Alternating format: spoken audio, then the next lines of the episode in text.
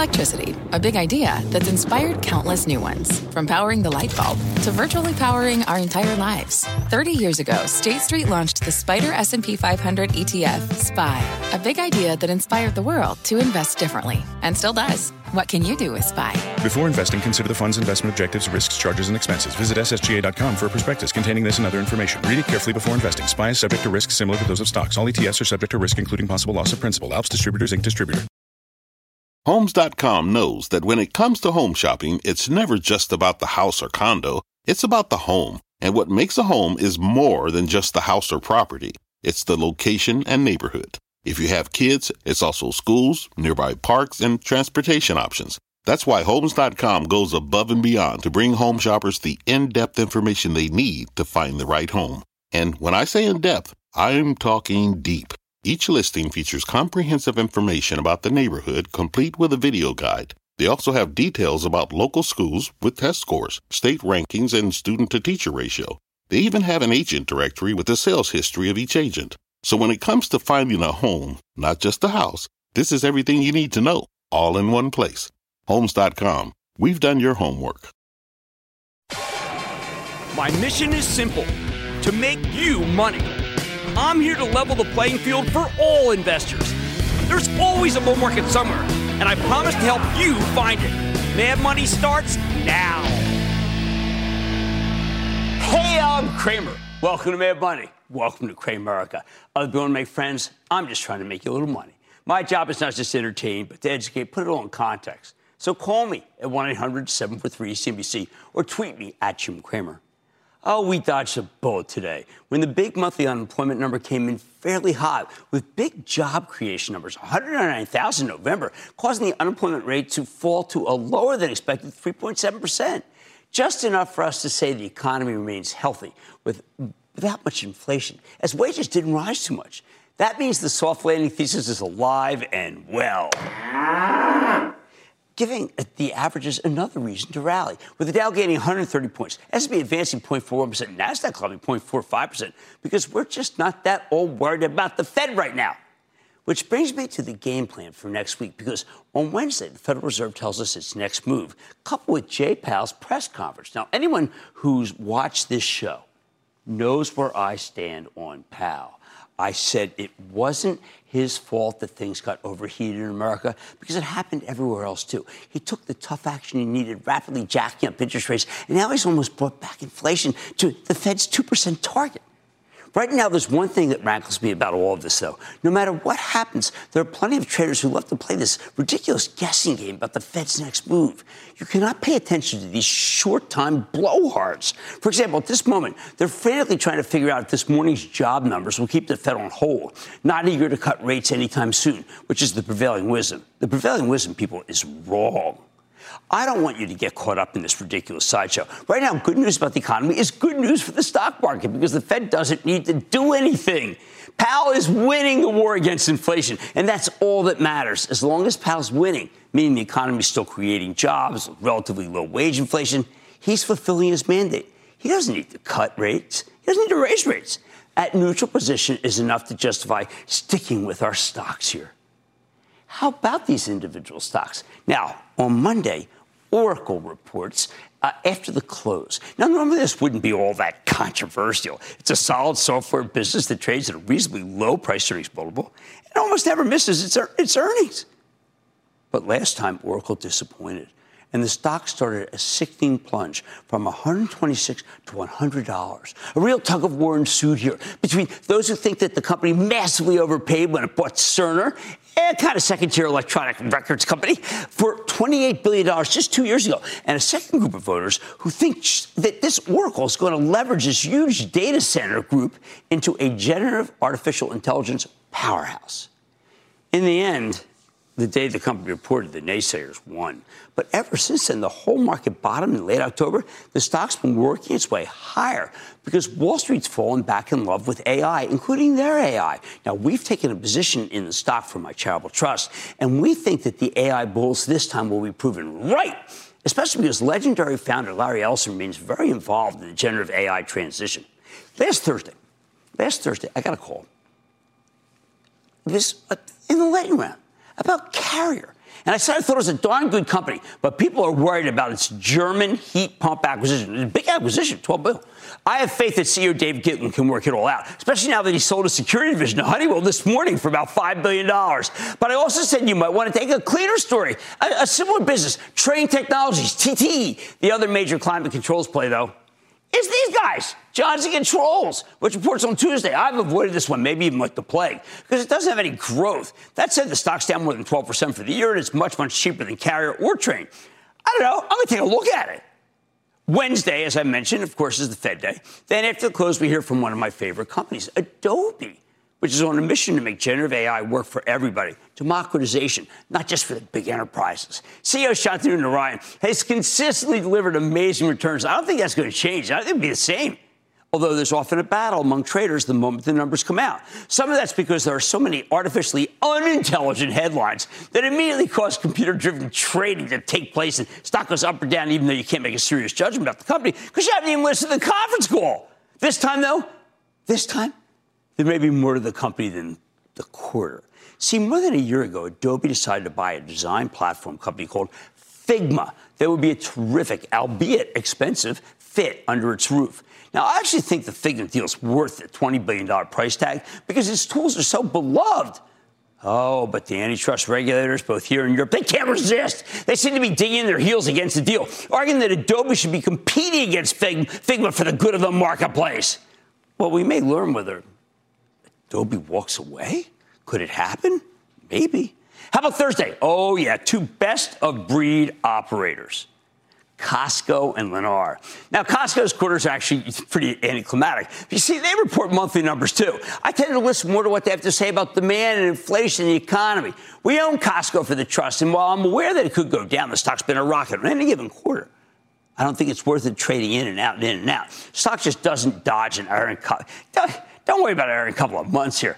Now, I'd much rather give them the benefit of the doubt because they deserve it. When I went to Amazon earlier in the week, I was conscious that Seattle houses not one but two companies that I quite, quite willingly pay more for Amazon with Prime and Costco with my club membership. Oh, and neither of them has a problem with shrinkage. You can't steal from an online company.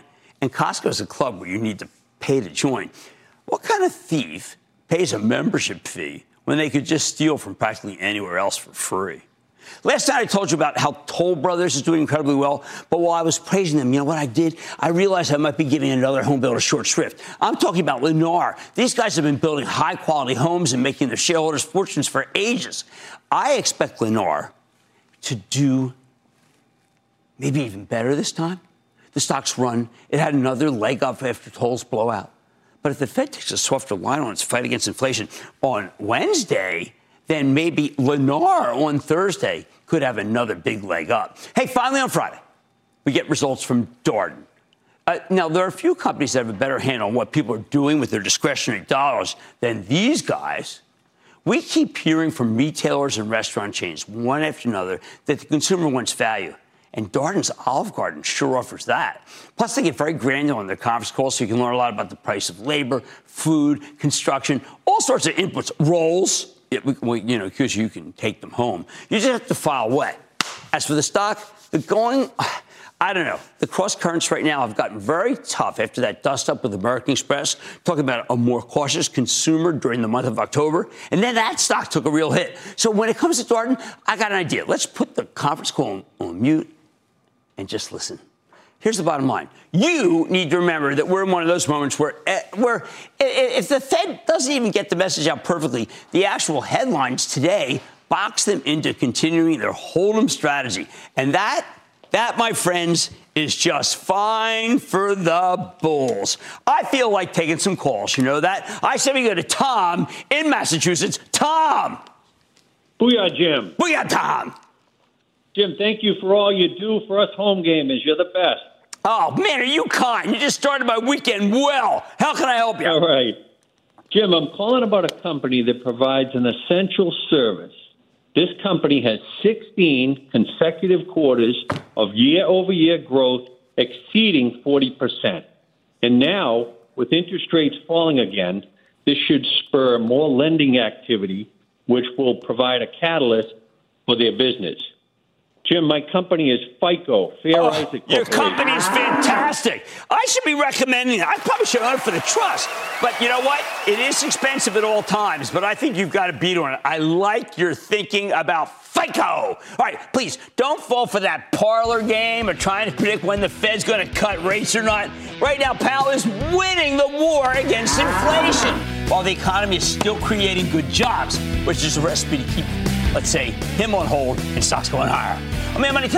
Earlier this week, I had a chance to sit down with Amazon CEO Andy Jassy in a rare and exclusive interview. So don't miss an encore presentation of my time with the man behind the company Then, while uh, out west, I got a chance to really experience the future of AI. And no, it wasn't in Silicon Valley. I'm recapping my trip to Seattle and sharing the very important takeaways from being on the ground with some of the biggest minds in artificial intelligence. And of course, all your calls rapid fire in tonight's edition of the Lightning Round. So stay with Cramer. Don't miss a second of Mad Money. Follow at Jim Cramer on X. Have a question? Tweet Cramer. Hashtag Mad Mentions. Send Jim an email to madmoney at cnbc.com or give us a call at 1 800 743 CNBC. Miss something? Head to madmoney.cnbc.com. Fact. Running a business is not getting easier on your wallet. With higher expenses on materials, employees, distribution, and borrowing, everything costs more.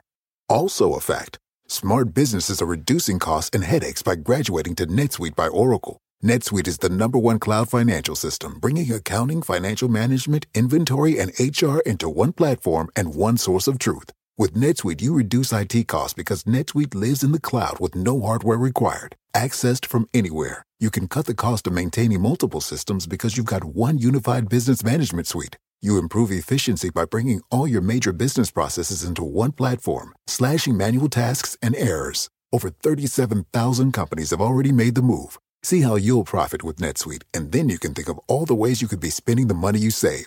Company retreat in Malibu, anyone? By popular demand, NetSuite is offering a one-of-a-kind flexible financing program for a few more weeks. Head to netsuite.com to start saving.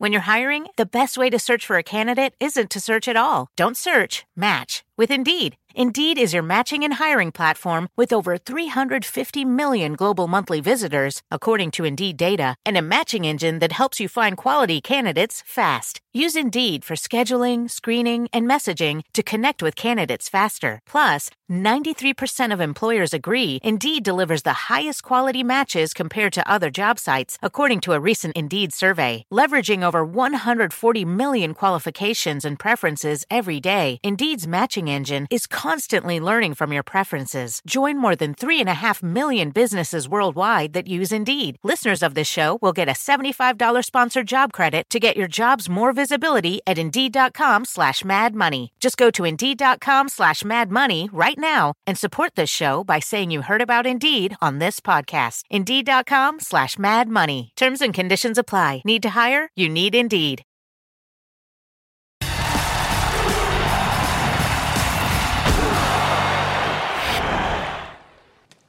One year ago this week, I went out to dinner with a good friend who happened to be tech savvy, certainly more than me. And he pulled out his phone, typed in some stuff, and while he did it, he asked if I wanted to see a haiku about myself. I had no idea what that he was talking about. A haiku about me? But no sooner had I said it, sure, knock yourself out. Then a poem popped up on the screen that was cogent, funny, and yes, otherworldly. I, it was kind of like David Blaine meets a Japanese version of E. E. Cummings. I thought it was one of those kind of a handful of previews to this wondrous moment. I mean, how many people knew about this? I was wrong at every count. Millions of people at the same time were watching the same experience with ChatGPT all at once. And it's anything but a cheap sleight of hand. At that moment, coincidentally, tech stocks were in one of those periodic tailspins. Just the type typical swoon we get when analysts sense a played out move for a sorry group and investors don't want to get hit by an ugly correction. A year later, it looks like that was the perfect buying opportunity. Hey, maybe it was an exquisite moment. Maybe it was the exquisite moment to buy the best of tech.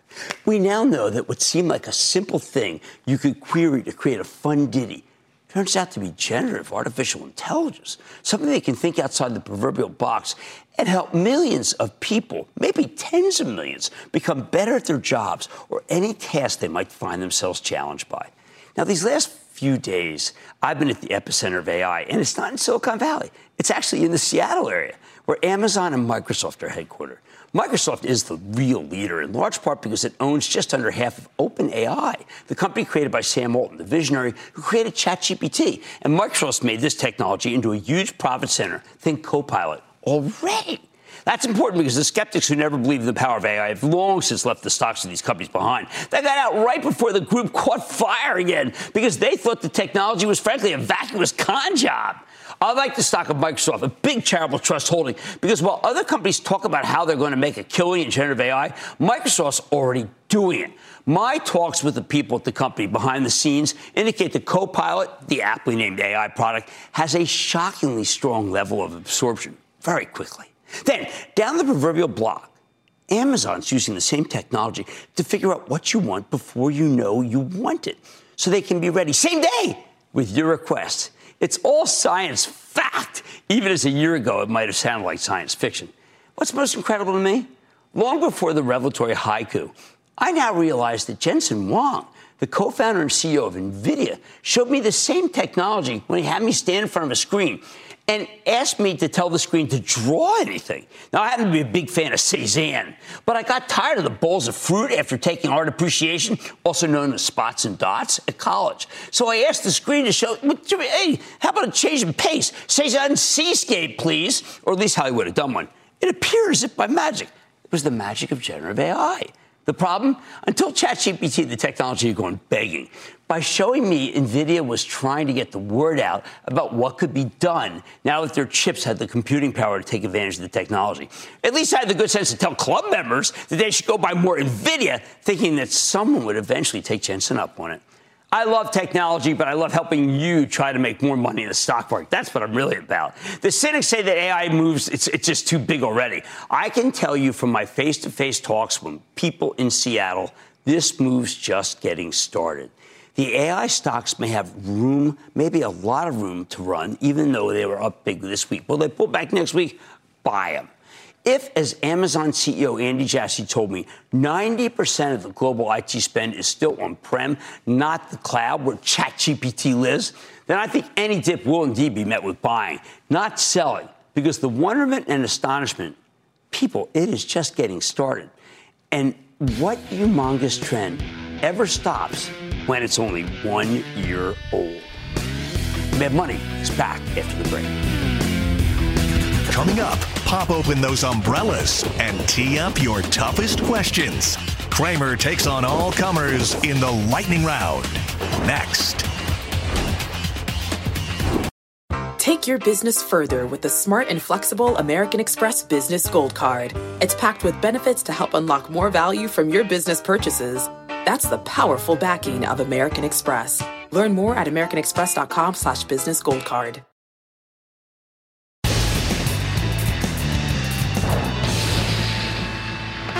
It is time. It's for the light round. Chris Fairbanks, Mark Goals, when I see Sam the stocks about just because I know the course of it, but you play the sound.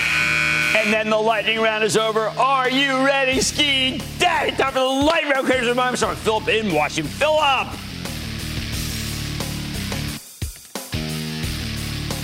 Philip, speak to me. I just want to call and ask about Kroger with uh, the merger, um, you know, up. I think the government's uh, going to block that merger. I think that they just preternaturally like to stop anything that would actually help some consumers because it might even lower prices. Let's go to Diana in Indiana. Diana. Yes. Speak to me, Diana. Mr. Cramer, season's greetings from Northwest Indiana. Oh, that's very kind. Very kind. Right back at you. Yeah, yeah. Um, I uh, thanks for being you, of course. Thank you. And I want to thank you for all that you've done for us, and especially, most importantly, for being you. Oh, I always remember you. what I always remember what you say. Hogs get slaughtered. So I took some profits from the Magnificent Seven and a few others. That's now I'm good. 78 years old, and I kind of, sort of, maybe like to dabble in Santander Bank. Okay. I I would like. Go ahead. Uh, Santander, oh my God. Ana Botín is doing such a great job. The stock is breaking out. The Brazilian market is terrific. They are crushing it in Mexico. Buy SAN. Let's go to Saudagar in California. Saudagar.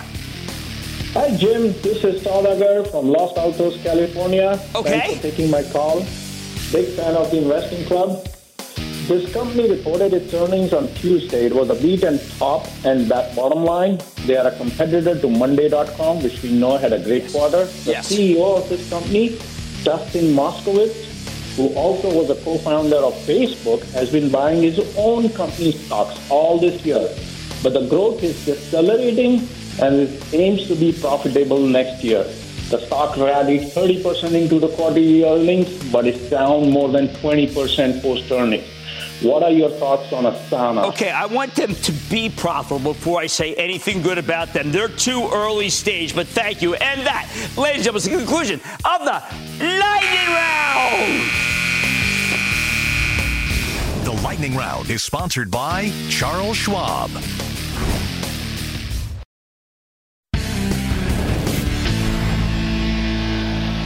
The stock of Amazon firing on all cylinders is up 76% this year alone. That type of action is a big reason why I jumped on a plane to Seattle earlier this week to sit down with CEO Andy Jassy for a wide ranging interview. And tonight we're bringing you some of the best parts of my talk with him. He's so insightful. Take a listen. Mr. Jassy, thank you so much for having us. Thank you for taking Mad Money on. It is great to, to have you in person. And the first thing I have to ask you, you are all those things I just mentioned largest retailer, advertising, movie production, sports broadcaster, grocer, pharmacy, hardware device, car retailer soon. Now, this is all under one roof. What kind of responsibility do you feel given the fact that this is actually a huge part of our economy? Well, first of all, it's great to be here with you, Jim. So thank you for being here. And you know, I think what we feel across all we're in a lot of different diverse businesses, as you mentioned, but the thing that ties everything together at Amazon and the responsibility we feel is to make customers' lives better and easier every day across every single one of our businesses. And if you think about our businesses, we have consumers, we have sellers, we have developers, we have enterprises, we have brands and creators. That's what we're trying to do across the businesses. And you know, each of those businesses you mentioned, we, we believe there's an opportunity to change the customer experience and make people's lives easier and better, and that's what we're trying to do. Okay, so Andy, with all those businesses, I think you've got a better handle on what's going on with the economy than pretty much anybody in the world, and you're not political. So tell me, how's it look, particularly after that huge cyber spending period?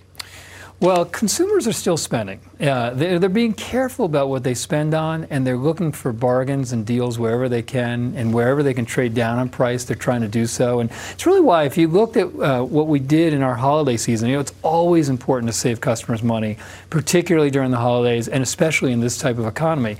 And so we, you know, in our Prime Big Deals Day, which was our, our exclusive event for Prime members to kick off the holidays, we had tens of millions of deals, and it was by far the best kickoff event that we ever did. Um, and then, uh, if you look at what's going to happen, most people are not done with their holiday shopping. We have hundreds of millions of deals still left to come. They're dropping every day till December 24th, and so. We know that customers care a lot about saving money, and we're working really hard with our third party selling partners to provide them great deals so they can shop for the holiday season and feel good about it. Okay, we do have persistent inflation. You've said it yourself. We have higher interest rates, student loan payment resumptions, and yet they are still spending. Now, I know they're looking for bargains, but isn't it incredible that it's still a pretty robust economy, interest rates so high, got the Federal Reserve Chairman trying to cool things off? Well, I, you know, I think people people are going to buy certain retail items. There's a lot will have to go bad before people stop investing in detergent and shampoo and soap and things like that. And if you look at our consumables business, the growth rate there is pretty extraordinary year over year, in, in significant part because we have been able to speed up our delivery so much in the last year. And so when when you can get items to people same day or next day at the latest, they end up considering you for a lot more purchases. But if you look at some of the items like more discretionary items, laptops or um, uh, electronics or phones, people are being more careful. And where they may have taken the more expensive unit, they're taking a less expensive unit. And so we're still growing at a faster rate in those areas than you see the rest of the uh, segment. But you know, more timid than they've done in the past. All right, well, I'm going to go back to what you said yeah. about the consumables. Okay, so sometimes I order like razor blades, Gillette, and they're there the same day. I, I, order like a very popular book, the new Reacher book. I know you got season two coming up. It's there the same day. How does how does this stuff get to me the same day? What what occurs? Well, you know, first of all, if you look at just the first half of this year, in our top 60 metros, over 60 percent of the shipments were coming to people in in the same day or or one day. So a lot of it has to do with the combination of two things. One is when we took our U.S. fulfillment network from a flat national network to eight regional hubs we redid all the placement algorithms to get items close to where we're shipping to end customers. We were not only able to take the transportation distances down, which lowers your transporta- transportation costs and speeds up delivery to customers, um, but we also took our cost to serve down. So those were it was a great customer experience benefit for customers, getting it faster, and then also it took our cost to serve down. Then the other thing is that we have these sub same day um, facilities, which are a different special. Sub same yeah, day. So basically, they're like intraday in the same day, in, in just a few hours, and the average purchase in those same day facilities from click to being ready to ship is 11 minutes. So it's a different design in those fulfillment centers, and we have um, top million, you know, we've, we've about a million SKUs that we can ship out of there where we can ship in the same day. So, increase, you know, we moved from two day to a lot of the shipments being one day, and then increasingly we're being able to ship items to people in the same day. Well, I, I know we're going to talk about artificial intelligence later, but have you done enough work to be able to say that there's a level that if it comes quickly, that person won't go to the store because it's more convenient just to go to, to Amazon?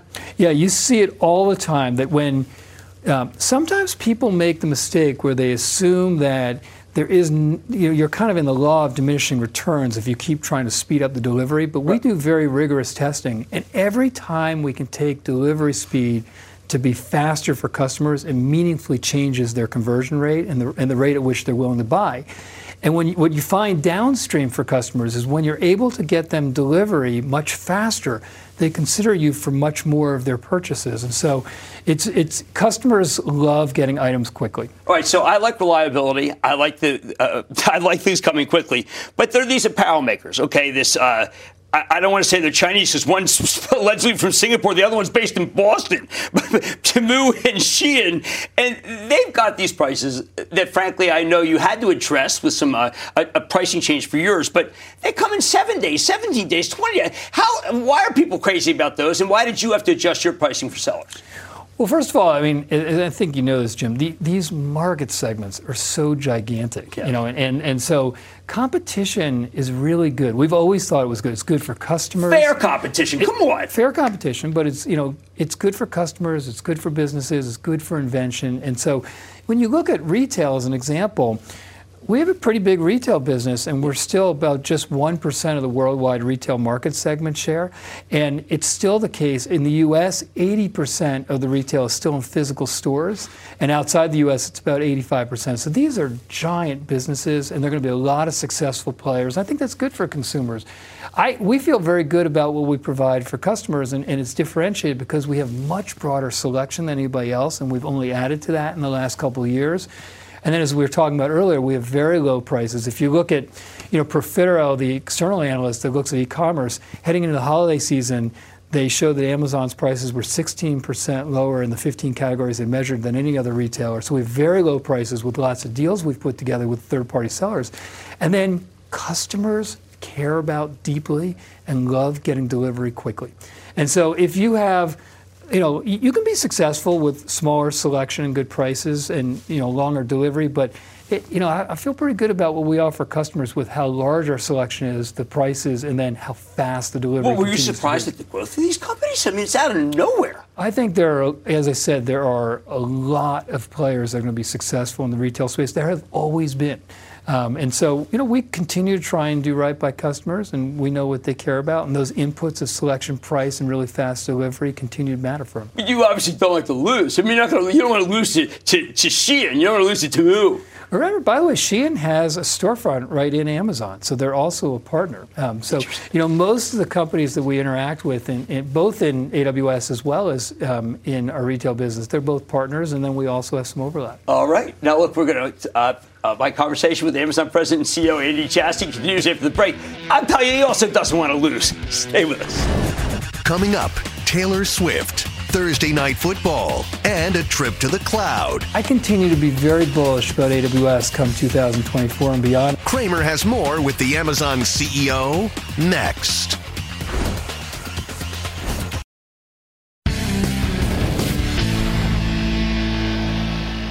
We had too many big issues to cover with Amazon CEO Andy Jassy in just one segment while we were out in the headquarters in Seattle. So here's the second part of my conversation. Please take a look. Let's talk about some of the things that you're doing with uh, Amazon Web Services. Now, one of the reasons why the trust has a big position is this is just a phenomenally profitable thing. I met you a few years ago, and all you talked about was how you kept cutting prices, cutting prices, cutting prices because you want everybody and because you also, also wanted good, good deals. Last year, uh, it's it, the rate of growth slowed, but then we got a bounce. Is that bounce continuing? Well, I think that if you know if you look at the growth rates of AWS, you know per Q3, the last results were released, you saw that the year-over-year growth rate started to stabilize, 12% year-over-year. And, and you know, I think that while there's still some cost optimization going on from companies right. um, concerned about the economy, it's largely attenuated. It's not nearly at the same rate as before. And you know, I think we, we made a decision in the beginning of the pandemic, um, right, wrong, or indifferent. We think it was the right decision, but it was different from other companies that instead of, even though we knew it might be a difficult economy, instead of trying to squeeze every last dollar from our customers, which a lot of our competitors did, we would try and side on this, uh, with customers and we would try and help them weather the pandemic and the uncertain economy. And we knew that in the short term, it might lead to lower revenue growth. But if we do right by customers over a long period of time, we're trying to build a business that right. lasts all of us we believe it'll help customers, and the business will ride along with it. So, you know, I feel I think we made the right decision for customers. I think they're really appreciative. We see them, um, you know, we, we feel really good about the deal growth that we've seen in the last few months, and I continue to be very bullish about AWS come 2024 and beyond. I think that. Um, you know, the business today is a $92 billion annual, re, you know, revenue run rate business. 90% of the global IT spend is still on premises. Right. If you believe that that's going to flip in the next 10 to 20 years, which I do, if we continue to have the best functionality by a large bit than we do, like we do, if you if you continue to have the largest partner ecosystem, which we do, with the strongest operational performance and security as we do, and, and the customer orientation we do, I think we have a lot of growth in front of us. Not to mention what's happening in generative AI, which right. I think is going to transform virtually every customer experience. That's another huge opportunity for well, AWS business. In the conference call, Andy, you did say you. I'm going to quote you: tens of billions of dollars in revenue over the next several years. How's that possible? Well, if you think about virtually every customer experience that you know, if you think about all of those being changed and evolved and reinvented with generative AI in the middle of it, I mean, the global IT spend is, is a really, really large number. It's trillions of dollars. So, you know, I think that um, very, in my opinion, almost all the generative AI, especially because all those efforts are effectively starting now, are going to be in the cloud. There isn't going to be this 90% of generative AI spend on premises. And so I, I think that um, there's going to be a huge number of every company is going to reinvent their core customer experiences but, but that yeah, way. I, I talk to a lot of companies, and I'm not sure they even know what they're doing. They're in it. They say they have an AI strategy, but I mean, I know you must help a lot of companies, but aren't aren't there a lot of companies that are just doing it for show? I think almost every company now, either they themselves as a leadership team or their board knows that this is really transformational what's happening with, with generative AI. And so everybody knows that they have to change their experiences. Now, I think a lot of companies are still in the stage of trying to figure out at what layer in the stack they want to operate at in that generative AI stack. And there's you know three main layers, and, and, and they're trying to figure out where. And then they're trying to figure out which experiences should they go after first, and what are they actually going to change about it. And a lot of what we do, because most of the conversation in generative AI has been at that top layer of the stack, which right. is really the application layer. But all three layers are giant, and we're investing in all three of them in a very substantial way. That lower level is really the compute to train the models and run the predictions or inferences. The key there are chips, you know, and, and we um, we've been building our own custom AI chips now At for several time, years. You were the first to go Grace Hopper. You were the first to go high end NVIDIA. We have we have a deep partnership with NVIDIA. All of their new chips have always come out on um, EC2 or AWS EC2 instances first, and at the same time, we're also building our own chips. We have something called Trainium for for training and Inferentia for inference, for people that want to push push the envelope on price performance. Um, and so that bottom layer, um, you have a, lo- a, lot of companies will build those large language, large language models on those chips. And then that middle layer is really where companies that don't want to invest all the people and the dollars in building their own models, they want to take an existing large language model, customize it with their own data, and then be able to run it as a managed service. And that's why we built this service called Bedrock, which takes not only our own models, which we call Titan, but leading third-party models like Anthropic and Stability and um, Llama 2 and Cohere lets them take those models, customize it, not leak their data back into the general models, and then have the same security and access control and features they have in AWS that they can use in that service. So all three layers of that stack really matter. Companies are trying to figure out well, when they're going to build versus when they're going to leverage another okay, model. Well, We're helping them do it's it. It's not chimera. It's, it's definitely for real, and that's what matters. Coming up, Amazon's endless applications for artificial intelligence. Generative AI is going to change every customer experience. Cramer's in depth one on one continues from the Amazon HQ in Seattle. Next.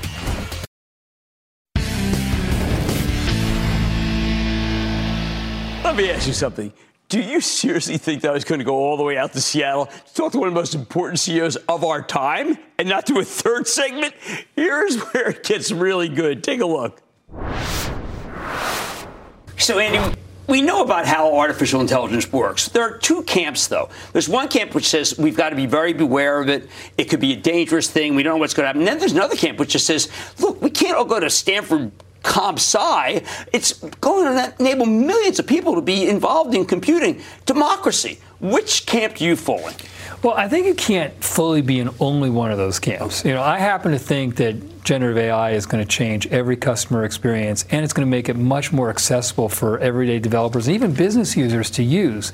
So I think there's going to be a lot of societal good, but you have to pay attention to some of the dangers of, of uh, generative AI, and you have to have the right security, and you got to make sure that um, that the models are not overly hallucinating, and so you, you do have to care about safety and that. And it, in the businesses we operate in, whether you're talking about consumers in our consumer businesses or enterprises in our AWS business, they, they're going to care about the safety pieces. So we have a lot of focus there, but I also don't think that you should throw the baby out with the bathwater. Like, I actually think this is going to be hugely helpful in every customer experience. But how do you know exactly what I'm going to buy before I know it?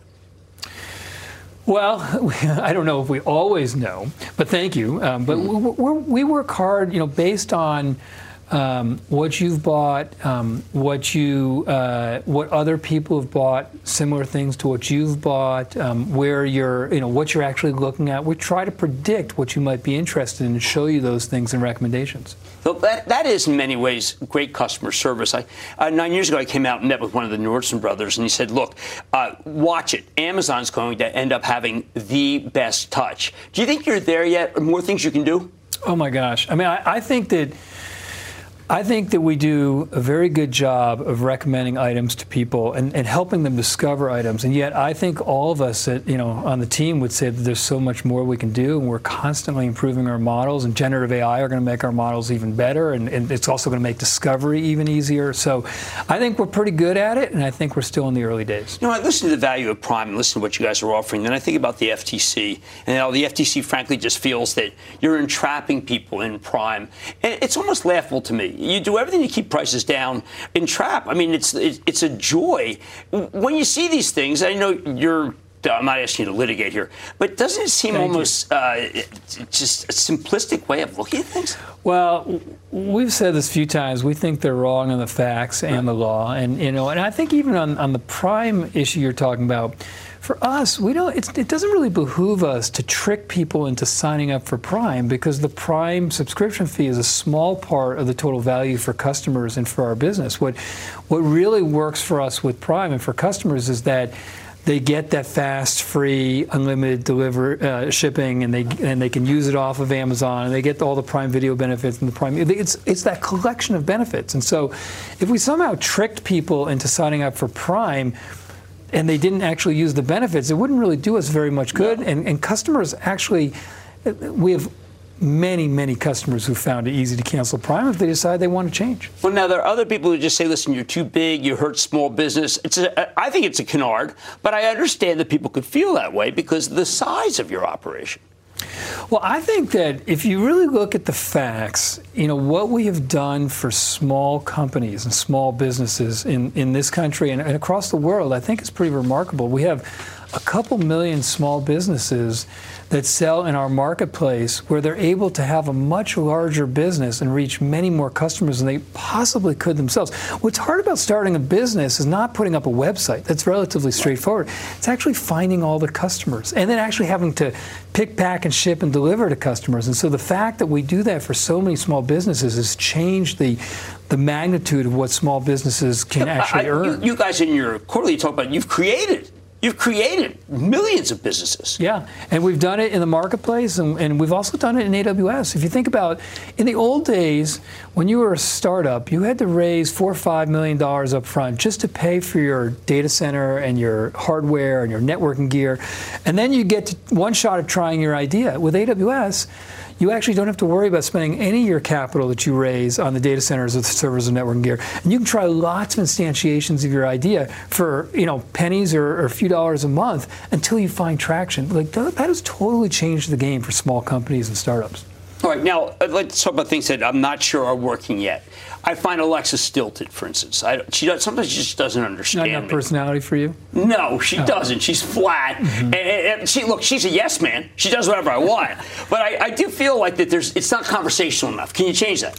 Yeah, I think you know it's funny. Our vision for Alexa was to build the world's best personal assistant. And you know, if we were trying to just build a smart speaker, we would largely be there. There'd always be things to work on, but we'd be much further along. But if you want to build the world's best personal assistant, that's a much broader endeavor. And people used to scoff at that at that vision and that notion, but if you've studied generative AI and you're still scoffing, you're really not paying attention. It is going to happen. And you know, with 500 million Alexa enabled devices out there with a couple hundred million active endpoints and entertainment and smart home and shopping and information. We think we have a real opportunity to be the leader there. And we're in the process of, of building a much more expansive large language model underneath Alexa that will make her both much more knowledgeable and much more conversational for you, Jim. We need that. Now, my, yeah. my trust is worried about the following, okay? You're doing satellites, you're selling cars. I mean, you're doing healthcare. I worry Okay, they're doing too much. There's no, you, you can't humanly possible do all the things that you're doing. Well, I, you know, the way we have always thought about new investments here at the company, and again, I'm not saying it's the right way, it's the way we've always thought about them, is we ask ourselves four questions. We ask, if we're successful, can it be big and move the needle at Amazon? Is it being well served today? Do we have a differentiated approach? And then can we, do we have competence there? And if not, can we acquire quickly? And if we like the answers to those questions, we will invest.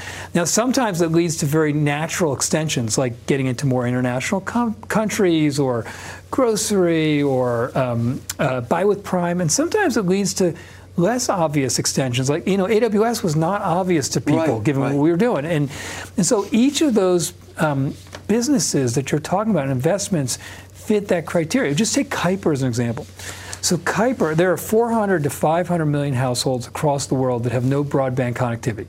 That means they can't do education online, they can't do business online, they can't shop, they can't do entertainment. Um, you know, enterprises have no network around them, governments have no visibility, and so the low Earth orbit satellite that we're building with Kuiper is going to change the connectivity for all those households that just haven't had it. It just completely changes what's possible for but them. That's going to cost you a fortune. It's it's capital intensive up front. But it has a lot of the same types of characteristics of AWS, where if you're willing to invest the capital up front, there's a large market segment there that you can actually provide something that they couldn't otherwise have. And I think we can charge a low price and still make good margins where it's a good business for us. So I actually, I'm very bullish about that business. And cars? Well, remember, cars is really an extension of our retail business. So okay. we did a strategic agreement with Hyundai, and it's got three elements to it. The first is that they're going to make their cars available on Amazon. So t- there really aren't any um, websites where you can buy a car end to end. They're usually lead generation for the dealerships. Right. Here, with what we're doing with Hyundai, is that they'll have their cars available Customers will be able to buy a car end to end with whatever features they want and pick it up at whatever dealership they want. And they get to take all the muck of having to negotiate and financing and wait for the loan that takes three hours. And it'll take about 15 minutes on Amazon. So it's going to be a great customer experience. And then, as part of the strategic agreement, they're going to put the Alexa experience in their cars and they're going to move their on premises uh, technology infrastructure at AWS. So it's a, a very broad, expansive strategic agreement. Um, the, the selling of cars is really an extension of our retail business, but we, we're very bullish about the partnership. They, they are very focused on customers like we are. Healthcare, very hard to do. And you're wading into that. Well, if you think about that rubric I said earlier, are there are there customer experiences that are worse than healthcare? No, I mean, like it's it's it's. Well, no passport and driver's license. We do that. But even some of those are getting better. I mean, you know, and, and getting into the country is a lot better than it was before. And so, you know, for us, if you, I think when we tell our grandkids that the way you used to have to see a doctor was, you know, call three weeks in advance, drive 20 minutes, park, wait in the waiting room for, uh, wait in the reception for 20 minutes, get into an exam room for 15 minutes. Doctor comes in, talks to you for 10 minutes, drive 20 minutes to the pharmacy, drive to work or wherever you're going. They're just not going to believe us. Like I used to not believe my parents didn't have color TV when they were growing up. And so, you know, we we have an opportunity with One Medical, which is primary care. It's a it's a radically different experience. It's a, it's a really amazing digital app with all your information readily available. You can chat with physicians, you can do video conferences, they have physical clinics. Um, the doctors will come see you and spend 30 or 60 minutes with it, you. It's, it's the patient's call. You can get appointments same day, you can see specialists next day. Like it's a totally different experience. And then when you have to go to the pharmacy, you can have Amazon Pharmacy deliver it, and it's you know it's really broad selection. It's great pricing. We have programs like RX Pass, which allow you for you know key generics to for five dollars a month to get unlimited uh, amounts of that. Like so, it's these are very different experiences in healthcare. I think we can be a big part of, of that solution, being a better experience. Okay, I worry about about international. Now it looks like it's about to go in the black, but it t- took you years and years and years you have to be in India. It's the fastest growing big country in the world. But again, I mean, are we going to start at zero and spend fortunes? I think, uh, you know, I, I think you don't have to worry that much about international, Jim. It's, it's, a, it's a really big business today, and it's growing really nicely, and I think it's going to be a very large, profitable business for us. When you enter a new geography, you know, if you think about in our established international geographies, UK, Germany, Japan, growing really nicely, grown even faster than we anticipated, um, like the profitability uh, uh, uh, trajectory there. We have a lot of new emerging markets India, Brazil, Mexico, Australia, Africa, Middle East, um, some countries in Europe. And, you know, those are all places that want to have delivery and, and, and local operations. And when you launch those, you, you know, the, you have to lay down a certain amount of fixed costs, and then you need enough revenue to cover those fixed costs. But they're following the same type of trajectory the U.S. did, and the UK and Germany and Japan did, and they're all growing well, and the profitability is, is, is moving the right way. They're gonna, it's going to be a very large profitable business for us. No, what happened? What was the delta that it was so good this last quarter? It, You're so close to break even. So close. Well, we, you know, we're continuing to grow at, at, a more rapid clip than we might have projected, and then we're continuing to take our cost to serve down our fulfillment network, and that that's changed our profitability profile. Well, it's amazing. Know, I do have something from, from uh, I do want to add, which is that uh, I'm trying to figure out. You guys must love my wife because there's a present from Amazon on our step every single day. Bless her, Jim. Thank you. I like to say there's always a bull market somewhere, and I promise to try to find it just for you right here on Mad Money. I'm Jim Cramer. See you Monday. Last call starts now. All opinions expressed by Jim Cramer on this podcast are solely Cramer's opinions and do not reflect the opinions of CNBC, NBC Universal, or their parent company or affiliates, and may have been previously disseminated by Cramer on television, radio, internet, or another medium. You should not treat any opinion expressed by Jim Cramer as a specific inducement to make a particular investment or follow a particular strategy, but only as an expression of his opinion. Cramer's opinions are based upon information he considers reliable, but neither CNBC nor its affiliates and or subsidiaries warrant its completeness or accuracy, and it should not be relied upon as such. To view the full Mad Money disclaimer, please visit cnbc.com forward slash Mad disclaimer. From pit lane to podium, the Las Vegas Grand Prix is providing fans a race day experience at the speed they deserve. With the help of T Mobile for Business, our 5G advanced network solutions are powering race day operations with event wide connectivity. From streamlined gate entry to an immersive app, giving fans blazing fast access to the sport they love. This is accelerating innovation. This is the Las Vegas Grand Prix with T Mobile for Business. Take your business further at T-Mobile.com slash now.